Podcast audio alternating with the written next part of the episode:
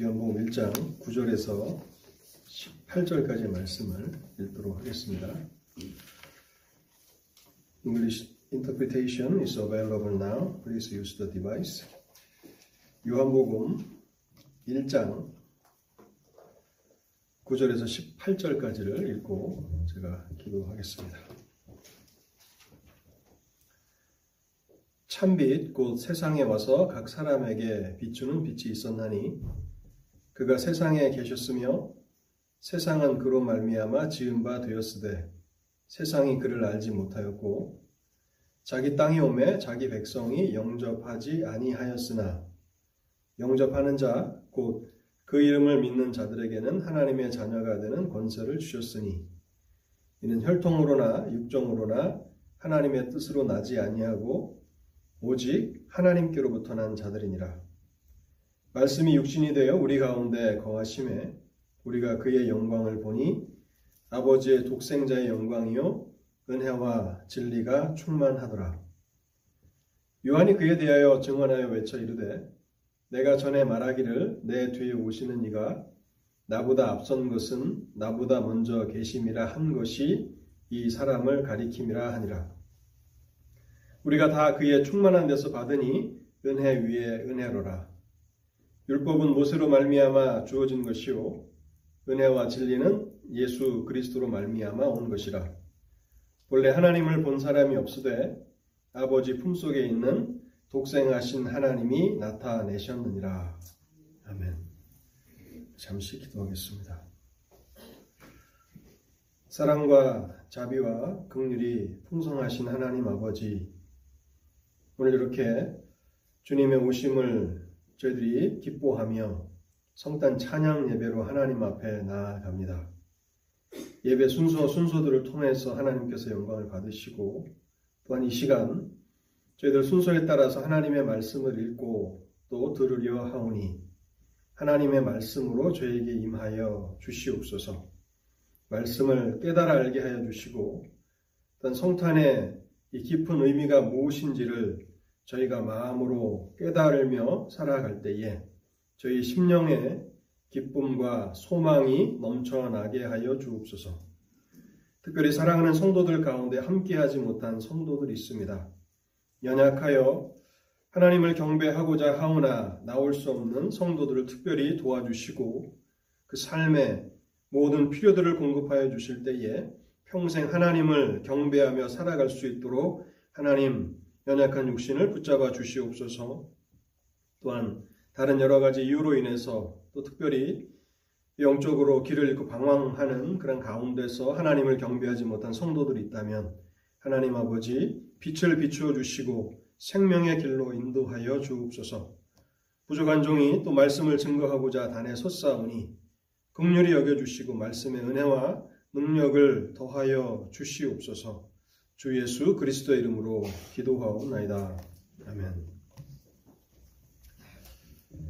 하나님의 아들께서 이 땅에 어린아이로 오신 이 사건을 우리는 그리스도의 성육신이라고 부릅니다. 거룩하신 하나님께서 육신을 입으셨다 하는 그런 뜻이 바로 성육신이라고 하는 이 단어가 갖고 있는 의미입니다. 오늘 우리가 읽은 요한복음 1장 14절은 짧은 구절인데요. 저는 이 요한복음 1장 14절 말씀을 중심으로 성탄의 메시지를 여러분들께 전달하고자 합니다. 이 구절은 짧지만 그러나 그 안에는 많은 진리들이 풍성하게 담겨 있는데요. 특별히 우리 주님의 성육신 사건을 설명해 주는 참으로 뛰어난 본문이 아닐 수 없습니다. 요한복음 1장 14절은 우리 주님의 성육신을 이렇게 말합니다. 말씀이 육신이 되어 말씀이 육신이 되어 바로 이것이 성육신 사건이 담고 있는 그 의미라고 할 수 있을 것입니다. 무한하신 존재이신 하나님께서 연약하고 비천한 유한한 인간이 되셨다 하는 것이 바로 성육신입니다. 성탄입니다. 여기 말씀이라고 하는 단어, 말씀이라고 하는 이 단어는 우리 주님의 신성을 나타내는 단어입니다. 말씀. 하나님 되심, 우리가 우리 주님의 신성 하나님 되심을 이 말씀이라는 단어를 통해서 생각해 볼 수 있는데요. 그럼 1장 1절에 보면 이 요한복음이 이렇게 시작합니다. 태초에 말씀이 계시니라. 태초에. 비기닝이라고 하죠. 시작. 우리가 그 시점을 상상하는 것조차도 버거운 그런 개념이지 않습니까? 창세 전에, 이 세상이 창조되기도 전에 태초에 말씀이 계시니라. 근데 이 말씀이 14절에 보면 말씀이 육신이 되셨다고 표현하고 있는 것입니다. 무한하신 하나님께서 영원한 존재이신 하나님께서 유한한 연약한 인간이 되셨다라고 요한복음은 설명하면서 그것이 바로 성육신, 우리가 기뻐하는 성탄의 의미라는 것입니다.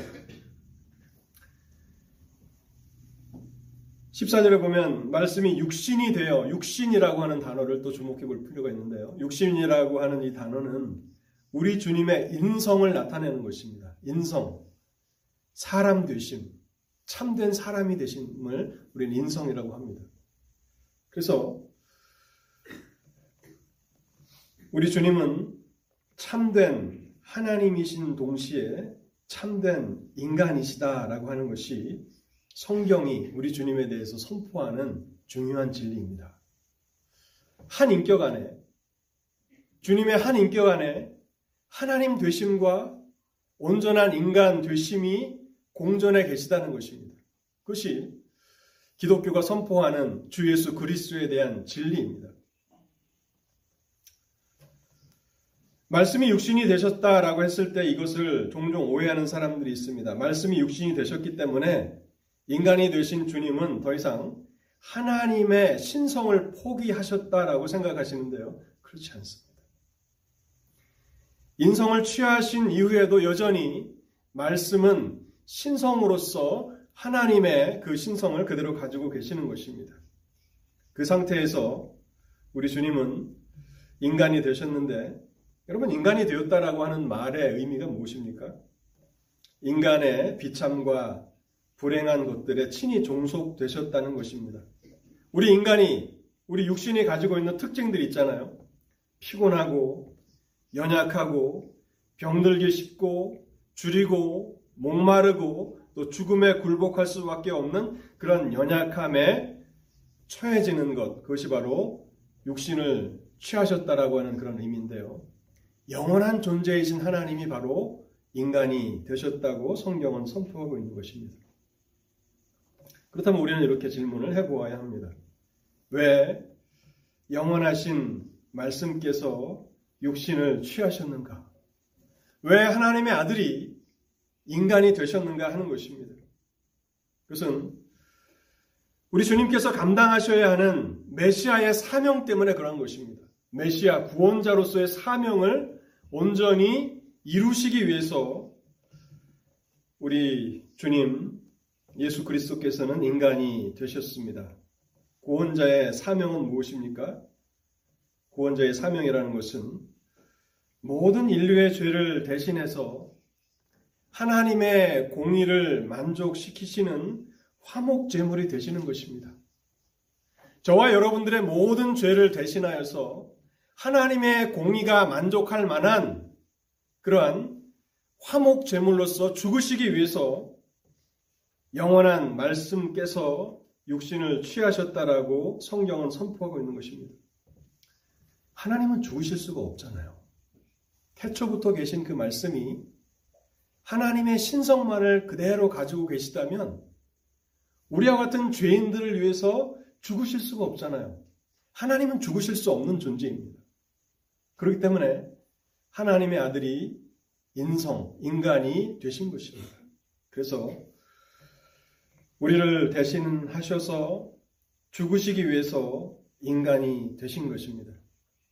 뿐만 아니라 왜 인간이 되신 이후에도 하나님이신 그 신성을 계속해서 유지하고 계십니까?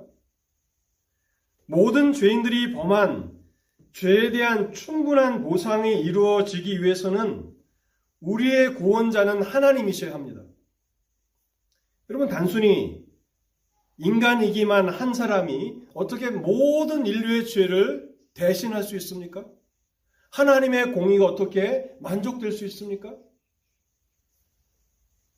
수많은 사람들이 죄를 졌는데 그 중에 한 사람만 죽는다? 그것이 공의입니까? 그렇지 않습니다. 공의는 죄가 범해진 것을 것만큼 하나님의 심판이 이루어져야 하는 것입니다. 그런 차원에서 우리의 구속자, 우리의 중보자는 하나님이셔야 하는 것입니다. 사도행전 20장 28절에는 이런 말씀이 있는데요. 잘 들어보시기 바랍니다. 성령이 그들 가운데 여러분을 감독자로 삼고 하나님이 자기 피로 사신 교회를 보살피게 하셨느니라. 하나님이 자기 피로 사셨다. 하나님의 피라고 말씀하고 있어요. 사도행전 20장에는 주 예수 그리스도께서 흘리신 그 피가 하나님의 피라.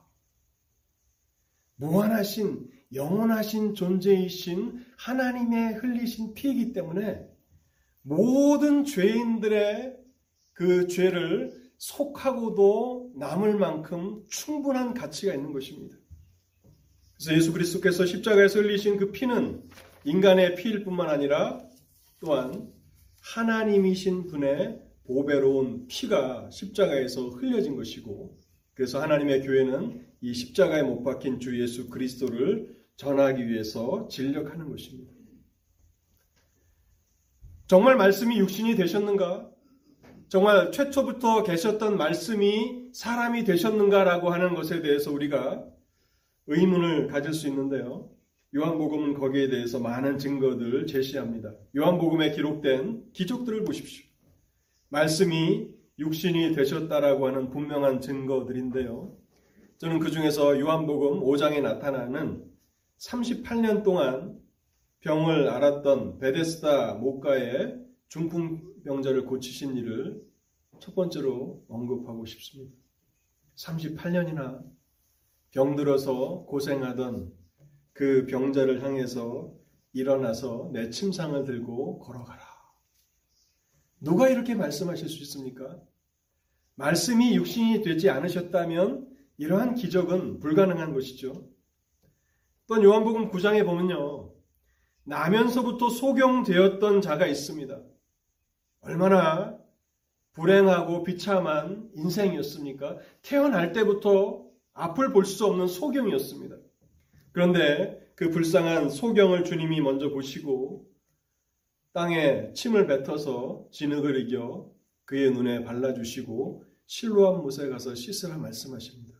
그런데 말씀대로 실로암 못에 가서 눈을 씻으니 태어날 때부터 볼 수 없던 그 소경이 보게 됩니다. 말씀이 육신이 되셨다는 분명한 증거입니다. 요한복음 11장 한, 한 장만 더 언급해 보겠습니다. 요한복음 11장에는 죽은 나사로를 살리신 사건이 나옵니다. 마르다와 마리아의 오랍이었던 나사로가 죽은 지 사흘이 되었는데 그래서 그 시신이 부패하기 시작했는데 주님께서 그 무덤으로 가십니다. 그리고 나사로야 나오라 말씀하십니다. 그랬더니 죽었던 나사로가 무덤에서 나옵니다. 바로 말씀이 육신이 되셨다는 명백한 증거들을 우리는 이제 요한복음 전체를 통해서 살펴볼 수 있는 것입니다. 성육신은 참으로 놀라운 사건인데요. 14절에 보면 말씀이 육신이 되어 우리 가운데 거하심에 얼마나 복찬 말씀입니까? 우리 가운데 거하셨다. 여기 거한다라고 하는 말은요. 숙소를 정한다는 그런 의미입니다. 물론 하나님께서는 예수 그리스도의 성육신 이전에도 하나님의 백성들과 함께 계셨습니다. 영적인 임재를 통해서 하나님의 백성들과 함께 하셨죠. 그래서 이스라엘 백성들이 애굽 땅에서 나와서 광야길을 걸어갈 때에 하나님은 그들 앞장 서서 행진하셨습니다. 항상 이스라엘 백성들과 영적으로 함께 하셨고 또 그들이 가나안 땅에 정착했을 때는 늘 이스라엘 그 진영의 중심에는 하나님의 성막이 있었죠. 성막은 하나님이 이스라엘과 함께 하신다라고 하는 상징이었습니다. 그런데 때가 참에 하나님께서 정하신 때가 참에 하나님의 아들께서 영적인 임재가 아닌 실제로 성육신 하심으로 이 땅에 오십니다. 인간이 되셔서 이 땅에 오셨는데 33년 동안이나 그 백성들과 함께 사셨습니다. 여러분, 대통령이 잠깐 그린비를 방문한다고 생각할 수 있지 않습니까? 뭐, 이제 대선이 이제 가까이 오니까 뭐 그린비라도 올 수 있잖아요. 대선 후보로 나선 그런 대통령 후보들이. 그래서 뭐 여기서 우리와 1년을 같이 살겠습니까? 하룻밤 가장 좋은 호텔에서 묵고 가도 이 지역에 있는 사람들에게는 영광이지 않습니까? 우리 주님은 나그네와 같이 나그네와 같이 하룻밤 이 땅에 머물다 떠나실 수도 있으셨습니다. 그런데 주님은 단지 하룻밤 나그네와 같이 이 땅에 오셔서 우리와 지내시다가 떠나신 것이 아니라 약 33년 동안이나 이 땅에 계셨습니다. 여러분, 한 세대를 우리가 30년이라고 치잖아요. 한 세대 동안 이 땅에 오셔서 하나님의 백성들과 사셨다는 것입니다. 이것이 바로 성육신이 담고 있는 의미예요. 태초부터, 영원 전부터 존재하셨던 그 무한하신 하나님이 연약한 인간이 되셨고, 연약한 인간이 되셔서 우리와 함께 계셨다는 것입니다. 우리와 한 세대를 사셨다는 거예요. 여러분, 여러분의 부모들과 또 자녀들과 이렇게 가족들과 이렇게 몇 대가 같이 이렇게 사시는 가족들을 보면 참 부러운데요. 여러분, 그 인생이 한 세대 동안 같이 살 수 있는 거 아닙니까? 길어야 한 세대죠. 할아버지, 할머니, 아빠, 엄마, 또 자식들. 한 세대가 지나가면 또 다른 세대가 이제 올라오고 또 그 부모, 조부모 세대는 이제 이 땅을 떠나가게 되는 것입니다. 그런 것처럼 우리 주님께서 이 땅에 오셔서 그 백성들과 함께 하셨는데요. 14절 하반절을 보시기 바랍니다. 그 사건을 이렇게 설명합니다. 우리가 그의 영광을 보니 아버지의 독생자의 영광이요 은혜와 진리가 충만하더라. 우리가 그의 영광을 보니 여러분 영광이라는 말 많이들 사용하시고 또 들으시잖아요. 영광의 그 말에 영광이라는 단어의 문자적인 뜻은 무게라고 하는 뜻입니다. 무거움. 그래서 어떤 것의 진정한 가치를 드러내는 무게를 영광이라고 합니다. 그래서 미국의 영광이라는 것은 무엇입니까? 미국적 가치를 드러낼 수 있을 만큼의 무게인 것이죠. 영광이라는 말은 함부로 쓸 수 있는 단어는 아닙니다. 사람의 영광, 사람의 그 존귀함, 사람의 그 가치를 드러낼 만큼의 무거움 이 바로 영광인데요. 하나님의 아들의 영광이라는 것은 하나님의 아들의 그 무게를 드러내는 것입니다. 그 영광이 뭘까요? 아마 그분의 탁월하심을 말할 것입니다. 인격적이고 도덕적인 완전하심, 또 우리의 중보자로서, 우리의 구원자로서 행하신 그 사역의 완전하심, 또한 주님의 놀라우신 낮아지심과 겸손, 이런 것들을 영광이라는 단어가 함축하고 있을 것입니다. 그 모든 것들을 보니까 요한이 1장 14절에서 결론으로 말하는 것은 은혜와 진리가 충만하더라 하는 것입니다. 이 성육신 사건을 보니까 은혜와 진리가 충만하더라. 주님의 이 성육신을 은혜와 진리라는 말로서 잘 설명할 수 있지 않습니까? 먼저 우리는 은혜라고 하는 말을 생각해 보아야 합니다. 주님의 성육신은 참 놀라운 은혜이지 않습니까? 은혜인데 우리의 이해를 넘어서는 은혜입니다. 우리가 도저히 헤아릴 수 없을 만큼의 그런 은혜이고 또한 우리는 주님의 사랑을 보게 되는데 우리의 지식을 초월하는 그러한 사랑을 우리는 성육신 사건에서 봅니다. 물론 일장을 이렇게 뭐 구절 구절 이렇게 다 설명한다면 아마 몇 번의 설교로도 충분하지 않을 텐데요. 그래서 저는 이번 2023년 성탄절에 14절 말씀을 이렇게 설교하려고 이렇게 연구를 했는데 이 14절 말씀을 좀 풍성하게 드러내기 위해서는 1절 말씀과 14절 말씀을 대조해 보는 것입니다. 요한복음 1장 1절과 1장 14절 말씀을 함께 이렇게 읽어보면 14절 말씀의 그 의미가 풍성하게 드러납니다. 1장 1절에 보면요. 태초에 말씀이 계시니라 되어 있고 말씀이 육신이 되어 이 말씀은 태초부터 계신 말씀인데 그 말씀이 이제 육신이 되셨다고 설명하고 있습니다. 그 1장 1절에 보면 이 말씀이 하나님과 함께 계셨으니 태초부터 계신 이 말씀은 하나님과 함께 계셨습니다. 그런데 14절에 보면 어떻게 되어 있습니까?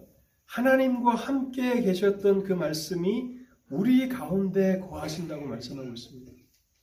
하나님과 함께 계셨던 그 말씀이 이제는 우리와 함께 계신다. 얼마나 놀라운 은혜입니까? 또한 1장 1절에 보면 이 말씀은 곧 하나님이시니라. 이 말씀이 하나님이시라고 말씀하고 있는데 14절에 보면요. 은혜와 진리가 충만하더라. 하나님은 어떤 분이십니까? 여러분, 하나님이 어떤 분이시라고 여러분들은 어, 다른 분들에게 어, 전도하십니까? 은혜와 진리가 충만하신 분이십니다. 은혜와 진리는 하나님이 어떤 분이신지를 잘 표현해 줍니다.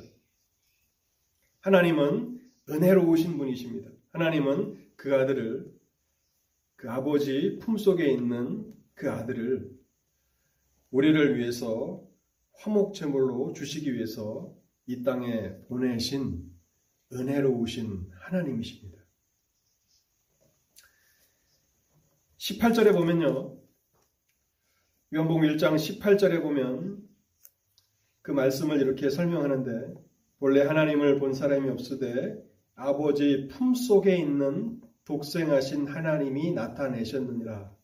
아버지 품속에 있는. 여러분, 아버지 품속에 있다라고 하는 것은 어떤 의미입니까? 그것은 아버지의 사랑과 아버지의 친밀함을 나타내는 것이죠. 항상 기뻐하고 항상 사랑하는 그 아들을 말하는 것입니다. 아버지 품속에 있는. 하나님 아버지께서는 그 아들을 이 땅에 보내셨는데 그 아들은 다른 아들이 아니라 항상 아버지의 품속에 계셨던 그 아들인 거예요. 그 아들을 우리를 대신해서 우리 죄를 대신해서 십자가에서 죽으시기 위해서 이 땅에 보내셨다는 것입니다. 이 은혜를 어떻게 우리의 이 이성으로 다 측량이나 할 수 있겠습니까? 그래서 16절에 보면요. 우리가 다 그의 충만한 데서 받으니 은혜 위에 은혜로라.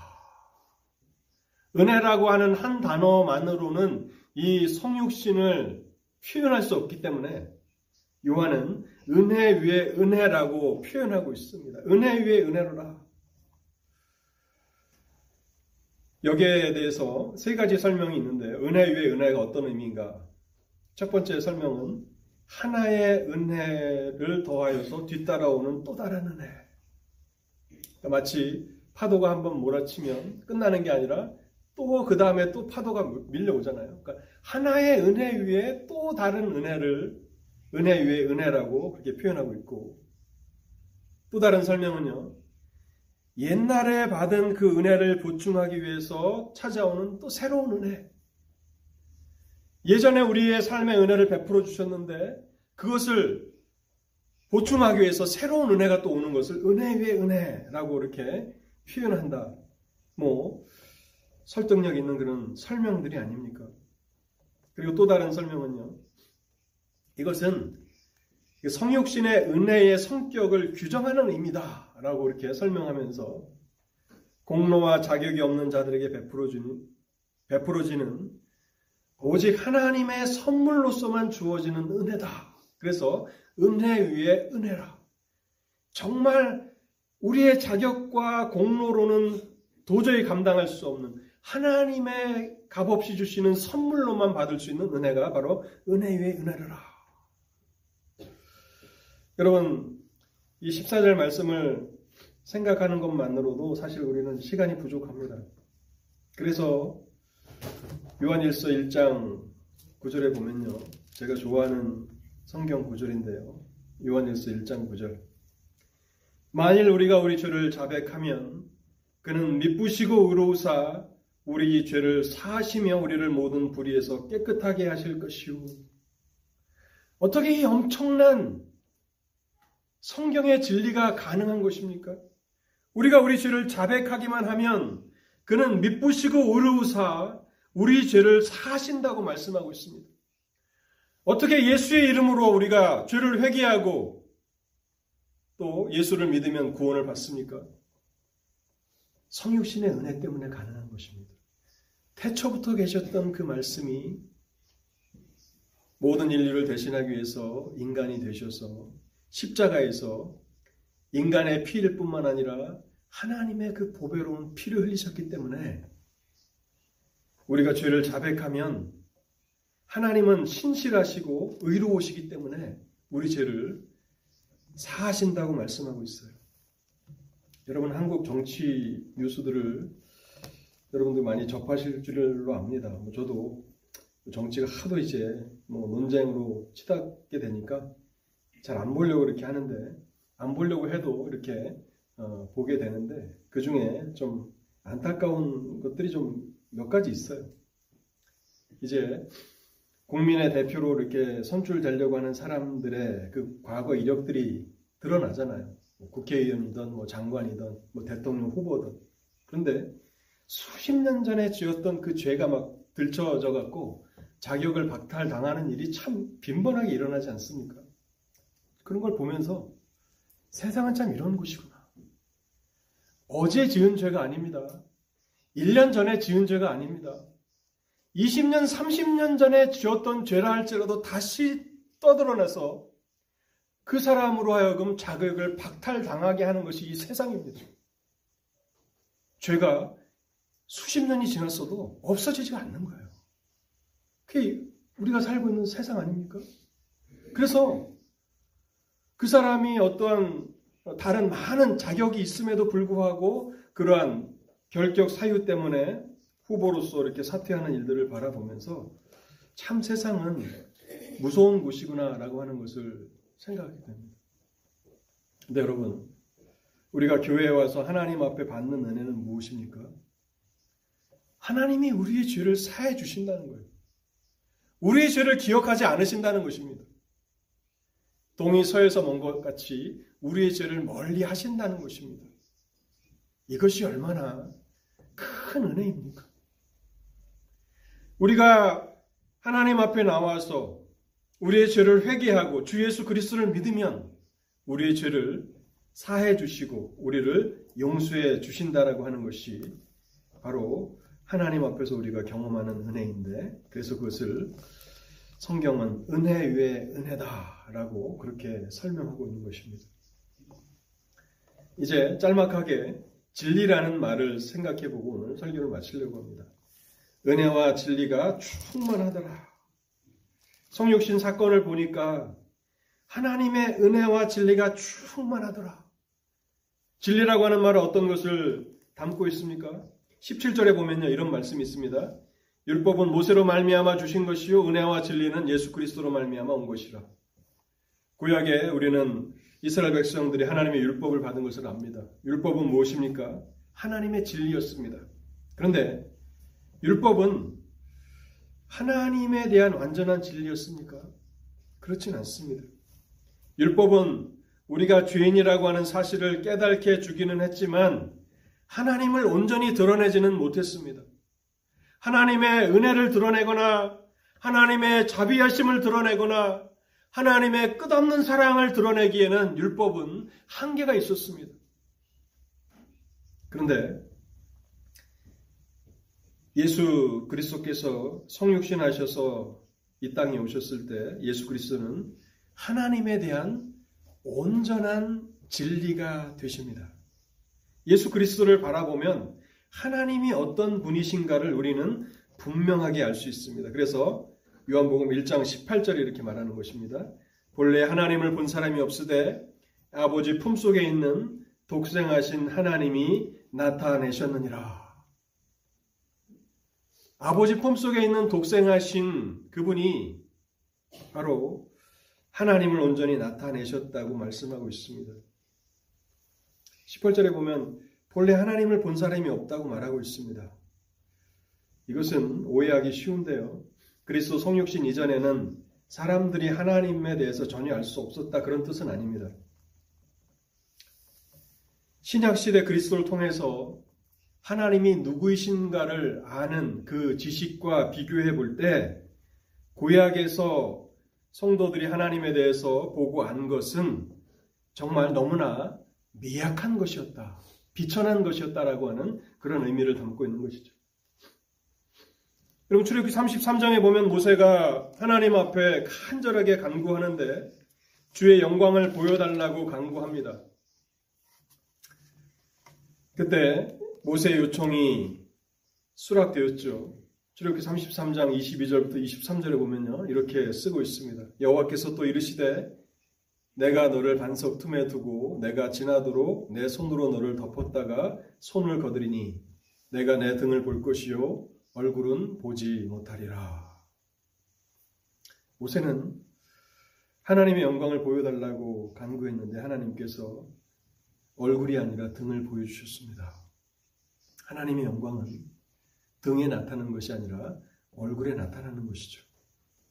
그런 것과 예수 그리스도 안에서 우리가 경험하는 그 진리를 비교해 보면 고린도후서 4장 6절에 보면 이런 말씀이 있습니다. 어두운 데서 빛이 비치라 말씀하시던 그 하나님께서 예수 그리스도의 얼굴에 있는 하나님의 영광을 아는 빛을 우리 마음에 비추셨느니라. 예수 그리스도의 얼굴에 있는 하나님을 아는 그 영광의 빛을 우리 마음에 비춰 주셨다고 말씀하고 있어요. 구약 최고의 선지자라고 생각할 수 있는 모세조차도 하나님의 얼굴이 아닌 등만을 보았는데 예수 그리스도 안에서 우리는 얼마나 큰 진리의 빛을 받습니까? 예수 그리스도의 얼굴에 있는 하나님의 영광을 아는 빛이 우리 마음에 비치게 되었다고 설명하고 있는 것입니다. 결론의 말씀을 드리겠습니다. 우리는 오늘 이 성탄 찬양 예배로 하나님 앞에 나아가고 있는데 성탄절 이 의미가 얼마나 큰 것인가, 얼마나 풍성한 것인가를 우리는 요한복음 1장 14절 말씀을 통해서 생각해 보았습니다. 영원하신 말씀이 육신이 되셔서 우리 가운데 사셨습니다. 그것이 성탄의 의미입니다. 얼마나 큰 은혜입니까? 얼마나 놀라운 진리입니까? 그래서 요한은 은혜와 진리가 충만하다고 말씀하고 있습니다. 예수 그리스도를 땅에 보내시면서 그 백성들에게 베풀어 주신 그 은혜가 오늘 성탄 찬양 예배에 참석하신 여러분 모두의 심령 가운데 충만하게 임할 수 있기를 바랍니다. 오늘 이 말씀들을 곰곰이 생각해 보십시오. 이 은혜가 어떤 은혜인가? 얼마나 충만한 은혜인가를 여러분 생각하시면서 기뻐하시는 한 날이 될 수 있기를 바라고요. 또한 예수 그리스도 안에서 하나님께서 얼마나 놀라운 진리를 계시하셨는가. 그래서 예수 그리스도의 복음으로 말미암아서 우리는 하나님의 온전하신 뜻과 우리의 구원의 길이 무엇인지를 분명하게 이해할 수 있습니다. 어떻게 사람이 구원을 얻을 수 있고 어떻게 자신의 죄를 용서함 받을 수 있을지 우리는 복음의 말씀을 통해서 분명하게 알 수 있습니다. 왜냐하면 예수 그리스도는 진리이시기 때문에 하나님이 누구신지를 드러내신 진리이시며 우리가 어떻게 나아가야 구원을 얻을 수 있을지를 분명히 가르쳐 주시는 진리이기 때문에 그렇습니다. 그래서 이 진리의 길에서 마음껏 하나님을 찬송하시고 경배하시고 또한 천국으로 침노해 나아가시는 여러분들 모두가 되실 수 있기를 바랍니다. 기도하시겠습니다. 하나님 감사합니다. 오늘도 우리 주님의 오심을 우리가 기뻐하면서 또 즐거워하면서 또 많은 찬양과 또 성경 말씀들을 읽으면서 그 의미들을 되새겨 보았습니다. 또 부족한 종이 또 연복음 1장 말씀을 가지고 우리 주님의 성육신의 그 의미를 설명하려고 그렇게 힘썼는데 하나님 심히 부족한 것을 깨닫습니다. 불쌍히 여겨주시고 이제 성령 하나님께서 이 말씀을 통해서 일하여 주셔서 사랑하는 성도들의 신령 가운데 우리 주님의 이 땅에 오심의 그 의미가 무엇인지를 온전히 알 수 있도록 역사하여 주옵소서. 그래서 어두운 마음이 주 예수 그리스도의 얼굴에 있는 하나님의 영광을 아는 그 빛으로 충만하게 비춤을 받아서 슬픔이 사라지고 근심과 걱정이 사라지고 소망과 위로와 또 감사함 가운데서 남은 삶들을 살아가도록 하나님 역사하여 주시옵소서. 무엇보다도 우리의 죄를 사해 주시고 주 예수 그리스도 안에서 죄 용서함을 받게 하신 그 은혜가 얼마나 엄청난 은혜인지를 우리의 심령 가운데 분명히 새기며 날마다 은혜 보좌 앞에 나아가 우리가 범죄할 때마다 죄를 용서함 받고 또한 우리가 그리스도 안에서 우리에게 주시는 그 영상의 소망을 바라보면서 남은 삶들을 믿음으로 걸어가게 하옵소서. 주 예수 그리스도 이름으로 기도하옵나이다. 아멘.